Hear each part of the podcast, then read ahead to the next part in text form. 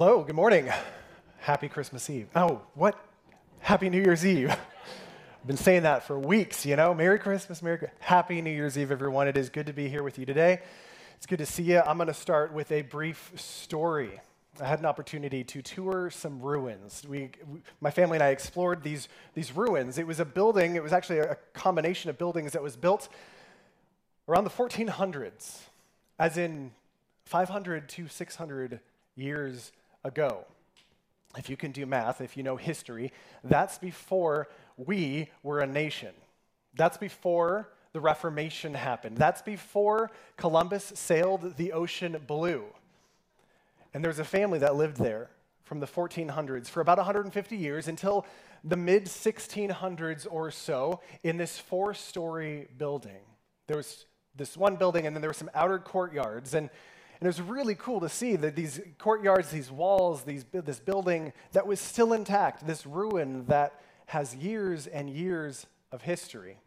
Like I said, the original family lived for about 150 years, uh, for generations, in this building. And then when they moved out, they gave it to another farm, uh, and farm laborers essentially stayed there as their accommodations. Have you ever experienced ruins like that? Like you know, you as you're walking around, this place has such a rich history. There's so much to learn from this place. There's so much to, to glean, and the, the years, the generations, the hundreds of years of things that have happened here. That is so cool. It's so historic. There was once so much life in these places, but now, as we're looking at them, just as ruins, it's really nothing more than an artifact. It's nothing more than, let's call it a museum. The history is rich, but there's not much to it anymore. It's something to look at, it's something to learn from, it's something that we can understand some history of, and yet now it's nothing more than just something that once had life, but is now simply just an artifact, a ruin.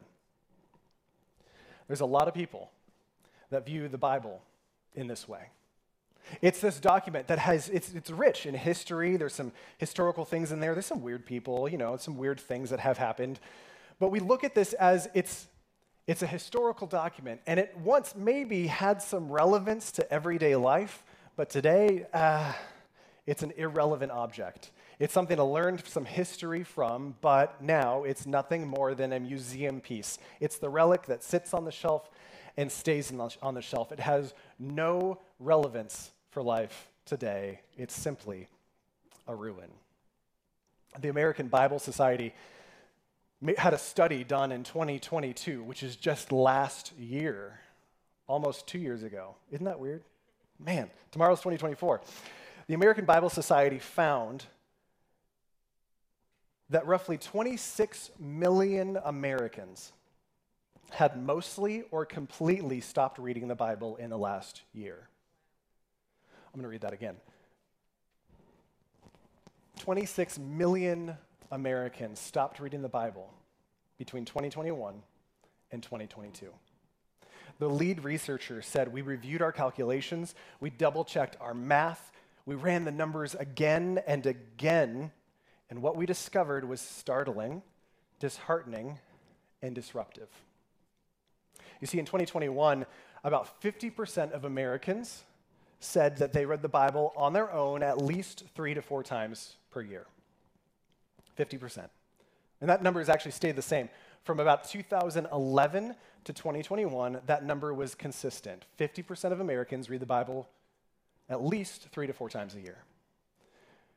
And then 2022, that number dropped 11 points from 50 to 39% of Americans saying they read the Bible at least three to four times per year. The research shows that this is the steepest decline in Bible reading in recorded history, and only about 10% of Americans now report daily Bible reading, and one out of every four Americans has never read the Bible more than just a few sentences.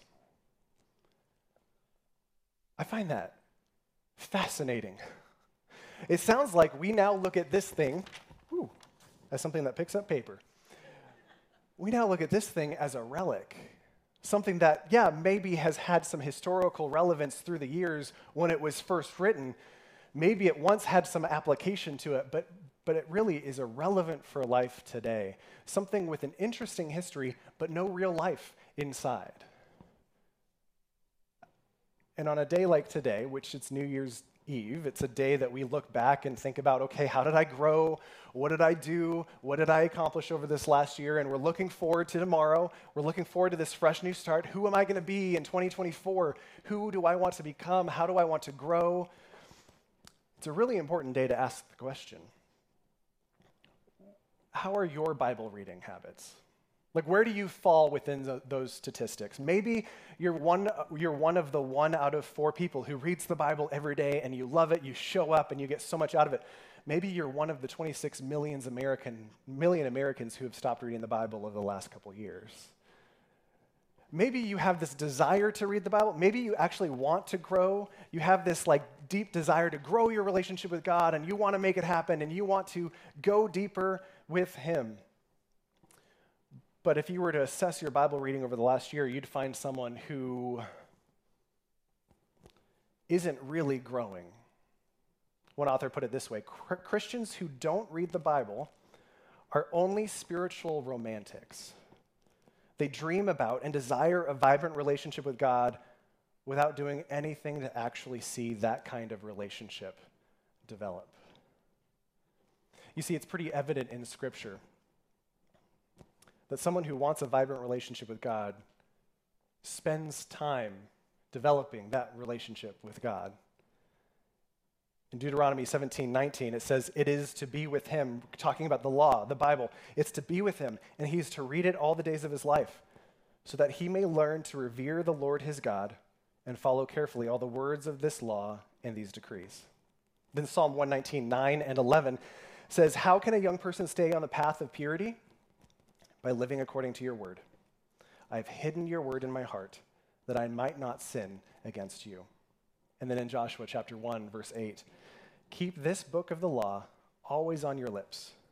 Meditate on it day and night, so that you may be careful to do everything written in it. Then you will be prosperous and successful. Again, it sounds pretty evident in Scripture that if we want a growing, vibrant relationship with God, if we want to be on the right path with God in our lives, we've got to be spending time reading his word. You see, it's not possible, possible to become a mature Christian without a growing knowledge of the Bible. The Bible is God's word. It's his special revelation to us. It's what he wants us to know about himself and about what he wants for us in this life. So, today, as a day that is young and old have come together in this family Sunday here in the sanctuary, on a day that's the day before the brand new year, I'd like to challenge you to crack open that ruin that is called Scripture. And as you do, I think you're going to grow. So let's talk practically. How? How in the world do we grow by reading something that's literally older than ruins to grow our relationship with God? And to answer this question, I thought we can give you really clear, understandable, easy to digest, practical application points. Like I could give you things just A, B, C, and D, you're good to go, we're on our way. But it's New Year's Eve, and you're not really here. Like you're maybe on vacation, like school break, and your brain is mush, you're not ready to learn. Maybe you were just sick and you're like, now just you're just trying to get back into the flow of things. Maybe you're just coming back from a vacation and you're like, I wish I was still in Florida. Like, I just, I don't want to be here. Maybe um, you have like a raving party later, maybe, and you're just like thinking about that and ready to go to that. And so today I thought, you know, we're not going to be just straightforward and simple. Today's a good day to have some fun. So we're going to pretend. Are you ready to pretend with me? Yes. Thank you. The first service was like, huh? All right. So here's, here, here's where we're going to pretend. This is Papa's rocking chair. Papa, you know who he is. He is the wide old sage of a grandfather, and he loves his rocking chair. You're going to find him here. This is his wraparound porch in upstate, probably somewhere in the middle of Adirondacks, New York. Backcountry status. This is Papa's chair. And this is your chair. I'm just going to Oh, no, I can't do that. This is your chair. This is where you are learning from Papa. you are just devouring his every word because he's so wise. He's so smart. He knows exactly what you need to hear. Oh, I forgot. Papa has a fire going.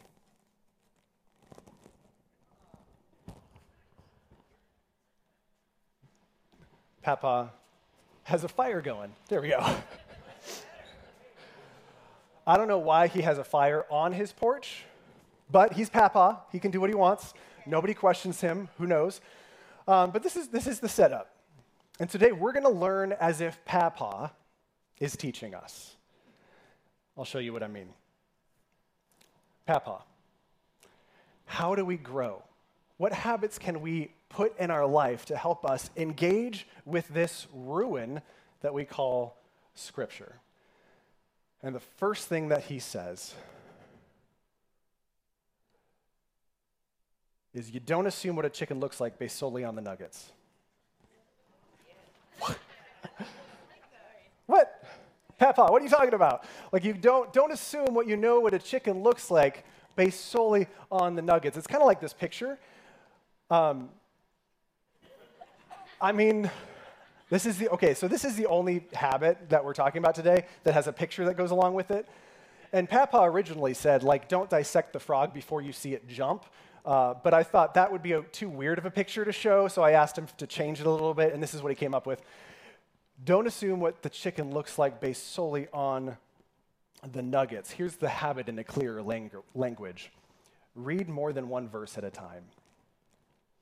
What would happen if somebody goes to Chick fil A or McDonald's and they have a picture of what a chicken looks like based only on the nugget itself? They've only ever seen a nugget, nugget, they've never seen the whole chicken. They would assume some pretty strange things about chickens, just like that picture. In the same way, we look at the Bible and we take one verse out and we look at it and we assume we know what the entirety of the Bible is talking about based on the one verse that we read. And while that's not inherently bad to just read a verse at a time, there's a danger that we might not get the whole picture. We might not hear the whole story. If all we read was one verse at a time, we might, we might be missing out. Uh, we can probably think the modern chapter and verse editions that we have in our Bibles, the big numbers at the start of the chapters, the little numbers at the start of the verses, they were not in our Bibles until the 16th century. And they were put in for clarity, to help us to be able to find things in Scripture. Can you imagine sitting here, me talking to you, and me saying, okay, let's all read the Bible together. Turn to the 34th paragraph in Romans, and where Paul says the word sin for the 13th time. That's where I want, that's where I want you to go today. Are you there? No? I'll wait. Like, that would be excruciating. That would be awful. Like, we're not, nobody has time for that. So the chapters and verses are amazing. They really help us as we are able to find things quickly in Scripture but it also allows us to take out one verse at a time and hold it as truth without looking at the surrounding passage. We might, if we just do that, if we just pull out one verse at a time, we might miss out on the big picture of the Bible. And the big picture of the Bible is that it is a library of books that are together to tell a big, beautiful story about God's redemption of all things. It's a story that moves and progresses as it goes along. And the climax of the story is the life, the death, the resurrection, and the ascension of Jesus. It's really the whole of the Bible is a story about how God loves his creation so much that he stops at nothing to see us rescued. In First Timothy or Second Timothy chapter 3, Paul is talking to Timothy and he's explaining what it looks like to live a Christ like life and how to lead a church. And, and he says, All scripture, talking to Timothy, all scripture is God breathed and he's useful for teaching, rebuking, correcting, and training in righteousness, so that the servant of God may be thoroughly equipped for every good work. We might not see this clearly if all we're reading is one verse at a time and moving on. If we just read the verse of the day and check the list, if we just read one verse on a Sunday morning and then forget it the rest of the week, we might assume we're gaining an understanding of the Bible when in reality, all we're seeing is a single nugget and not really understanding the whole picture. So instead of just reading one verse at a time, the first habit that Papa is telling us today is that we should read in bigger chunks. Maybe read a whole chapter at a time. Maybe even a whole book if it's a short one. Maybe read until the author concludes or the story is ended. Uh, maybe we can, if we do that, gain a better understanding of who God is, what He's calling us to do. Because we may find that it's helpful to understand the whole story a lot better. We might actually be able to see the chicken and not just the nugget. And that's Papa's first piece of advice. Isn't he a wise guy? He's got some age old, like sage life like wisdom. So don't assume what a chicken looks like that is based solely on the nuggets, or read more than one verse at a time. So let's go back to the rocking chair. Let's go back. We're sitting here. Papa's there. Papa, that's great. I'm going to start instituting this habit in the new year of reading more than one verse at a time. Papa, what are you saying next to us? How can we continue to grow through reading this thing that it seems like a ruin? And the, the next thing he says is, you can't grow if you're not willing to eat like a cow. What? You can't, you can't grow if you're not willing to eat like a cow. Papa, what, what are you saying? Do you know what cows, how they eat? It's fascinating. Go- Google it. They, exactly, they have four chambers in their stomach and they eat grass, and the grass goes into the chambers number one and number two. And then later on in the day, when the cow gets hungry again, she regurgitates the grass that she originally put in chambers one and two, and she starts chewing on it again. Isn't that great? Isn't that amazing? The things you learn at church. She starts chewing on it again, and she chews it until it's you know, in a new state of whatever mush you can call grass that's chewed. And then it goes into, I would assume, chambers three and four of her stomach. Again, Papa, what in the world are you saying? I think he's saying chew and meditate on Scripture. Swallow it, regurgitate it, chew on it some more. Check this out. There is a passage in Isaiah chapter 31, verse 4, that says this It says, As a lion growls, a great lion over its prey. You've seen probably Planet Earth or Animal Planet. You've seen some shows that show a lion chewing its prey. Like it caught the deer, the antelope, whatever you, the lion is going after, it's caught it. That zebra is dead. And that lion is going to town. You can picture the protective nature of that lion, the fact that it has passion over its, over its catch. There's satisfaction there. It is gnawing and chewing and devouring that prey what's really cool is the same word that's translated growls is also a word that's translated in Joshua 1 8, Psalm 1 2, and Psalm 63 6. Let's read those. Keep this book of the law always on your lips. Meditate.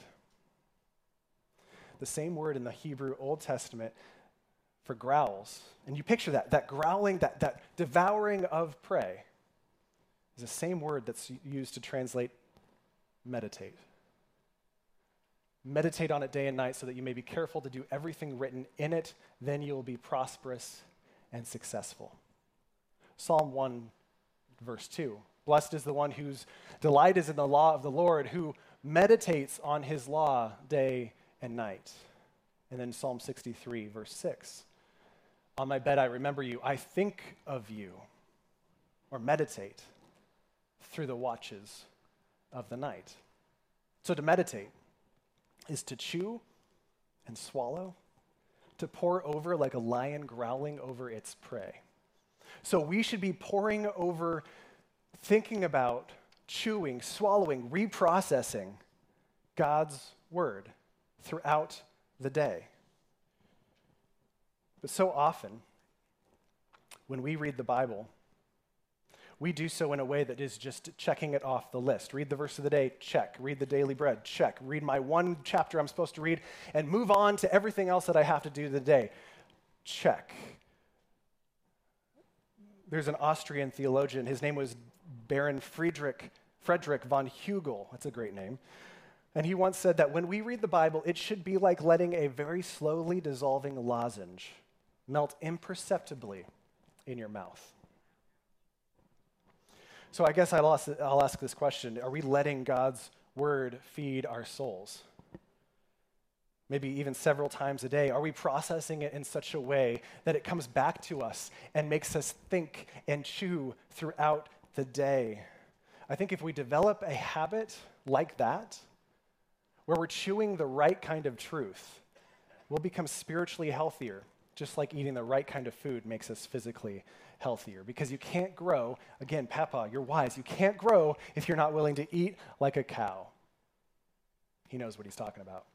So let's just recap real quick. Don't assume you know what the chicken looks like based solely on the nuggets, or read more than one verse at a time. Don't you, and then you can't grow if you're not willing to eat like a cow or chew and meditate on Scripture. Here's next. Papa, what's another habit that we can institute into our daily life this new year when we read the Bible? I think he would say this You can't win the Super Bowl if you're the only one on the team. He, he would also go on to say, I don't care if you're Joe Montana, you can't do it alone.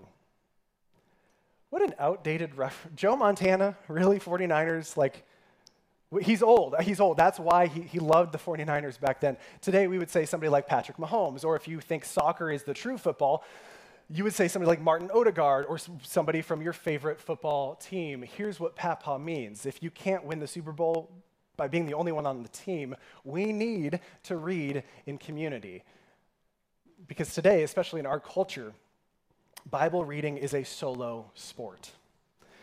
It's something that we do. We have our daily devotionals, our quiet time. We hardly ever read the Bible in community. Don't get me wrong, I do this all the time. I read the Bible alone all the time. In fact, my wife and I um, just finished, and again, I say my wife and I, but I did it myself and she did it herself.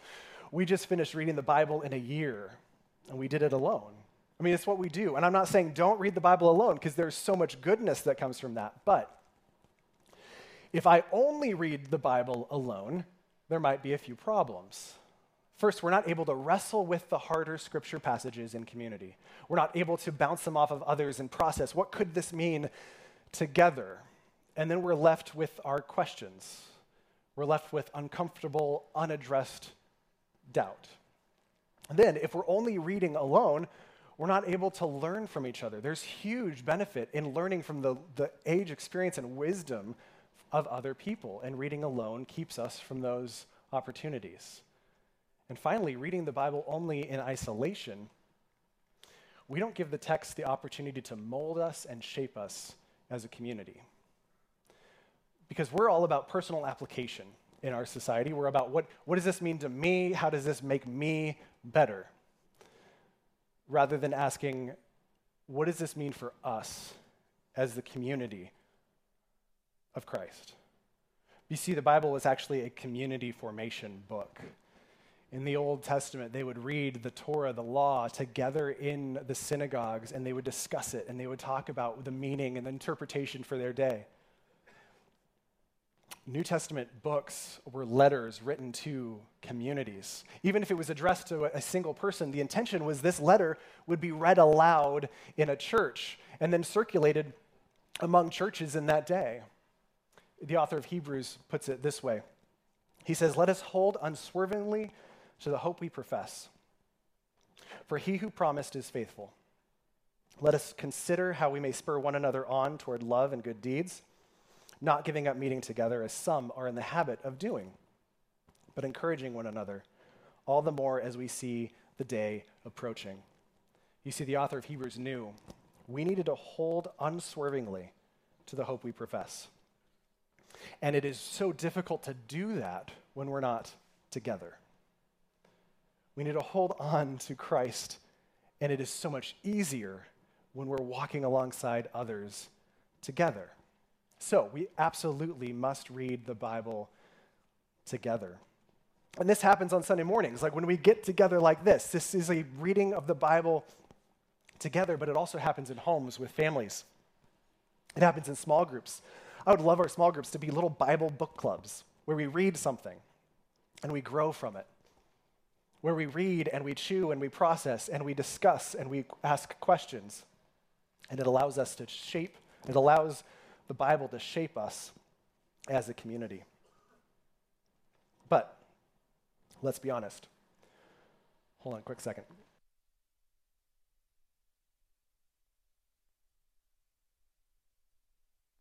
Let's be honest. Papa is right. It is so much easier to win the Super Bowl when we're not the only one on the team. And we need each other to grow together in community and help each other figure out what it looks like to read a ruin and apply it to our lives. And finally, I think Papa has saved the best for last. I think he has saved the best piece of advice for last because he knows what we need to hear. He knows exactly what the church today needs to hear. And I think he's been thinking about this one for a long time because I think if we institute this one habit that he's about to say, one habit, it can change the way we approach Scripture. It can change the way we read the Bible in 2024. You ready for it? No. Okay. We can stop. It's fine. Okay, you ready for it? Papa, what one piece of advice could transform the way that we read the Bible? No one wakes up on New Year's Day and craves kale.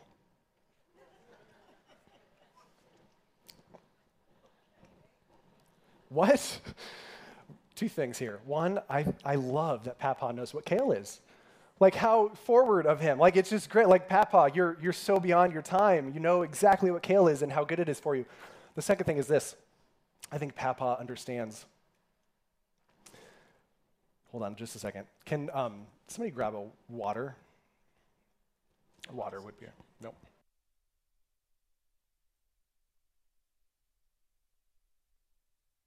I get a dry throat sometimes when I'm talking all morning, and uh, it's happened before.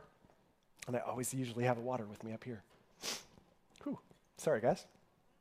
So, no one wakes up on New Year's Eve and craves kale. Thanks, Eric. Appreciate it.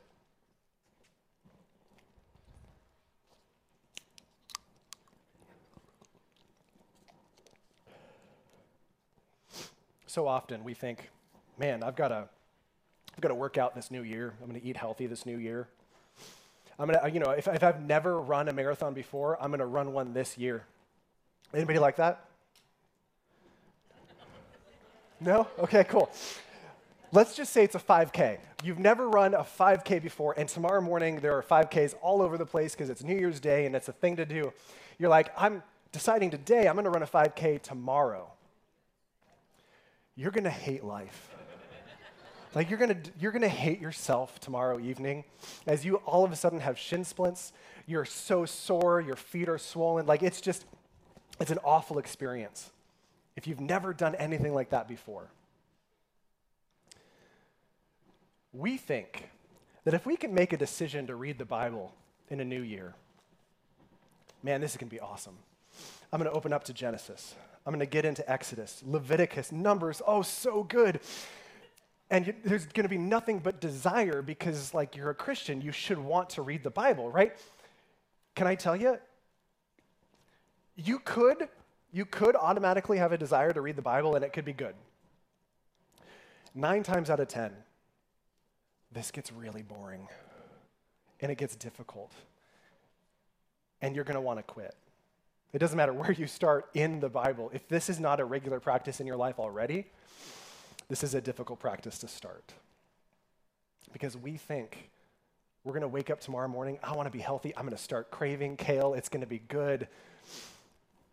You're not going to want to crave kale. You're going to want the leftovers from last night.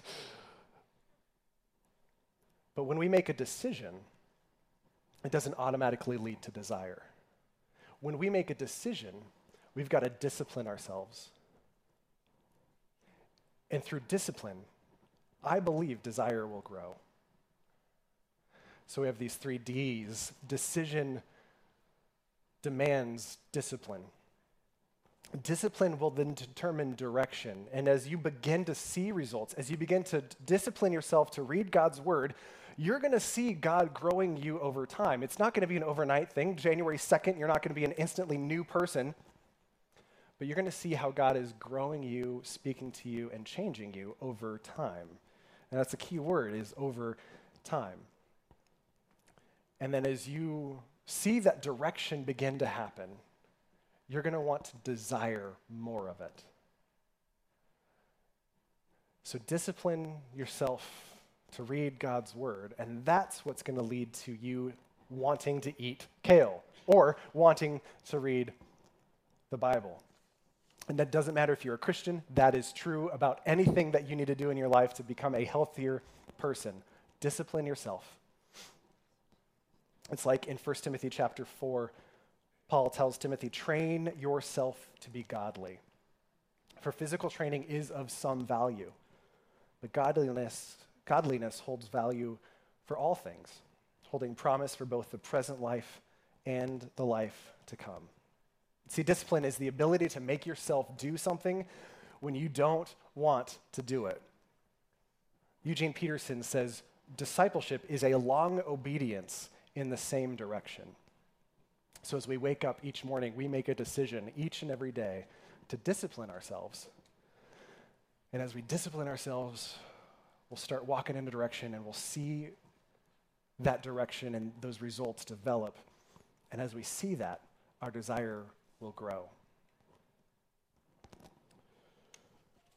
So no one wakes up on New Year's Day and craves kale. Hey, I, I love that one. That is my favorite application point out of all of this. I think Papa is wise beyond even the old years that he is, and I think there's so much to learn from that. So let's recap.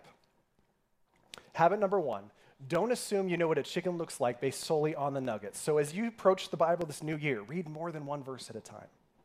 Habit number two you can't grow if you're not willing to eat like a cow. Don't just check the box Think about it, pray through it, chew on it, meditate on that truth. Habit number three, you can't win the Super Bowl if you're the only one on the team. Get together with some people, your family, your small group. By the way, small group and study registrations are open today.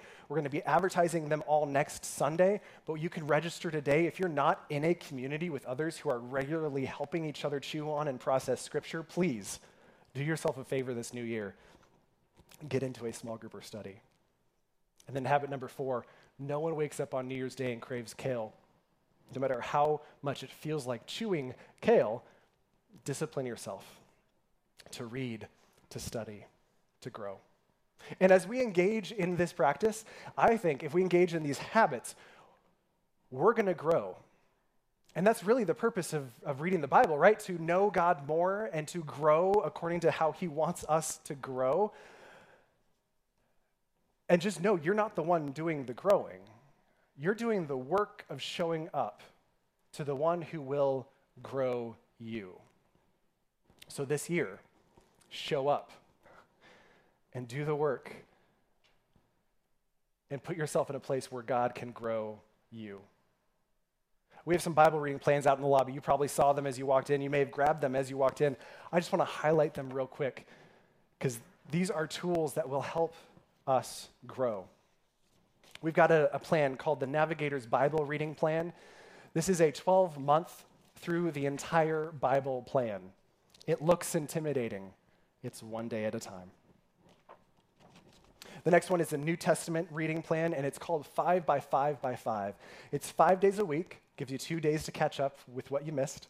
It says it's five minutes a day. My wife and I are going to go through this this year. I'm really looking forward to it. I think it's going to be a great exercise together. And then we have two uh, blue ones out there. One is for high school. It links to a YouVersion Bible app reading plan that our high schoolers are going to be going through this month. And there's a middle school one, which is uh, kind of the same plan, but it's not on a phone, and it helps the middle schoolers really engage 21 days with what it looks like to be a disciple. And then we have two yellow ones. One is for third through fifth graders. It's one month, 10 minutes a day for third through fifth graders. And then the kindergarten through second graders, understanding that this is probably a parent and child reading together. Now, there's a lot of plans, and, th- and there's a whole lot of plans out there. These are two adult ones. There are thousands of Bible reading plans out there that everyone says is the best one. But at the end of the day, it's not about the plan. Don't get stressed about getting the right plan. Because it's, it's really just all about reading the Bible and getting into God's Word. So, read bigger chunks. Read more than one verse at a time. Do some chewing, do some processing. Get together with other believers to encourage and challenge and process together in community, and then have the discipline to keep going, even when it feels like eating kale. As we close today, I want to just tell you one quick story. There was a professor from America in the 1950s, and he took a one year professor job at Oxford University in England. So he and his wife moved to Oxford for a year. Before the semester started, they decided we should probably get to know our town a little bit. We should probably figure out what it means to, to be a part of the community, and we should probably know where we're going. So they started walking through town, and to their surprise, they found a lot of ruins, a lot of old buildings, a lot of these buildings that was just like, man, these are these are decrepit old brick buildings. Like who, stone buildings, brick. Like there's a lot of things here that just that don't have any life anymore. There's a lot of history there, but there's no life. Well, to their surprise, the wife looked in one building and she kind of peeked through a window, which I don't recommend just randomly doing that on the street. But she peeked through a window and there were curtains. And beyond the curtains, there was a light on, and she could see people moving in the room. And she exclaimed, Honey, these ruins are inhabited. There's, there's life in these ruins. Hebrews 4:12 says for the word of God is living and active. And just like this woman thought there was no life in these ruins, so many people think that there's no life in this text. That it's simply a historical document that may have some really cool ethical truths, but there's nothing more to it. Just like this woman, when she was walking around Oxford, took a peek inside, she found that there was so much more to it than just a ruin. And when we open the scripture and we peek inside, we'll find that there's so much more to it than just a ruin. We might actually see that there's life. We might actually see that God is showing us something. We might actually we might actually be changed in this new year. So, what's your plan? What's your plan this new year? How are you going to decide to engage with this text? I would love for us to be a church community, a church body that sees the Bible not as a ruin, but as the Word of God, the complete revelation for, for salvation, the divine and final authority for Christian life and faith.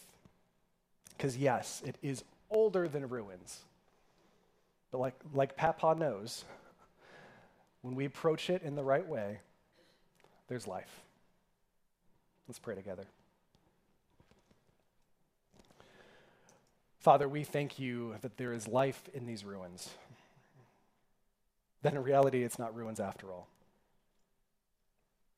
I thank you that you have revealed your word through people given to us, that you help us to know you more through this text. God, I ask that you would give us the, the discipline to approach it this year, the discipline to not be like the 26 million Americans who have completely stopped reading the Bible. God, help us. Help us to engage in your word. And I ask, God, as we do, that you would grow us through the process. Grow us into the people you've created us to be. Grow this church into the church that you want us to be. We pray these things in your name. Amen.